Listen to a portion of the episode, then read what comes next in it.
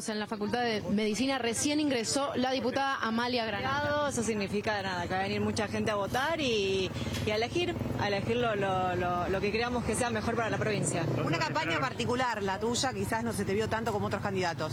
Sí, ojalá se replique en el resto de los espacios las campañas austeras, porque me parece que, que tiene que ser una tendencia que se tiene que instalar. Es una falta de respeto que, que la gente la esté pasando tan mal y esté la provincia inundada de carteles y de campaña que cuestan millones y millones de pesos. Y la verdad que me parece que es un momento para desde este lado demostrar que se puede hacer un- una buena elección y una campaña con austeridad.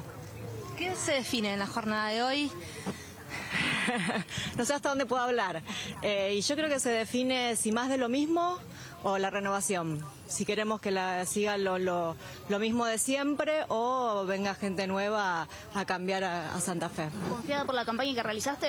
Sí, porque me parece que el mensaje nuestro fue claro y llegó a la gente. Y demostramos que no necesitamos gastar millones y millones en una campaña para que la gente vea el mensaje, lo, lo acepte y lo elija. ¿Considerás que es una categoría distinta la de diputados a la que puede llegar a ser la de, de- la de gobernador, si arrastra votos o no?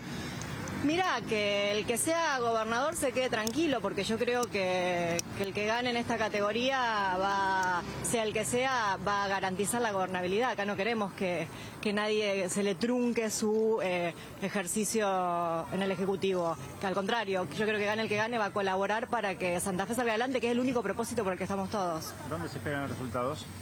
En el Club Los Rosarinos Estudiantil, es donde me crié, donde pasé toda mi infancia, hoy se crían nuestros hijos ahí y bueno, creemos que es el lugar adecuado para, junto a, a toda la gente del barrio, esperar los resultados. ¿Cómo sigue el día de hoy? Nada, iremos a almorzar y después al club, a esperar. Gracias. Ahí está. Bueno, hasta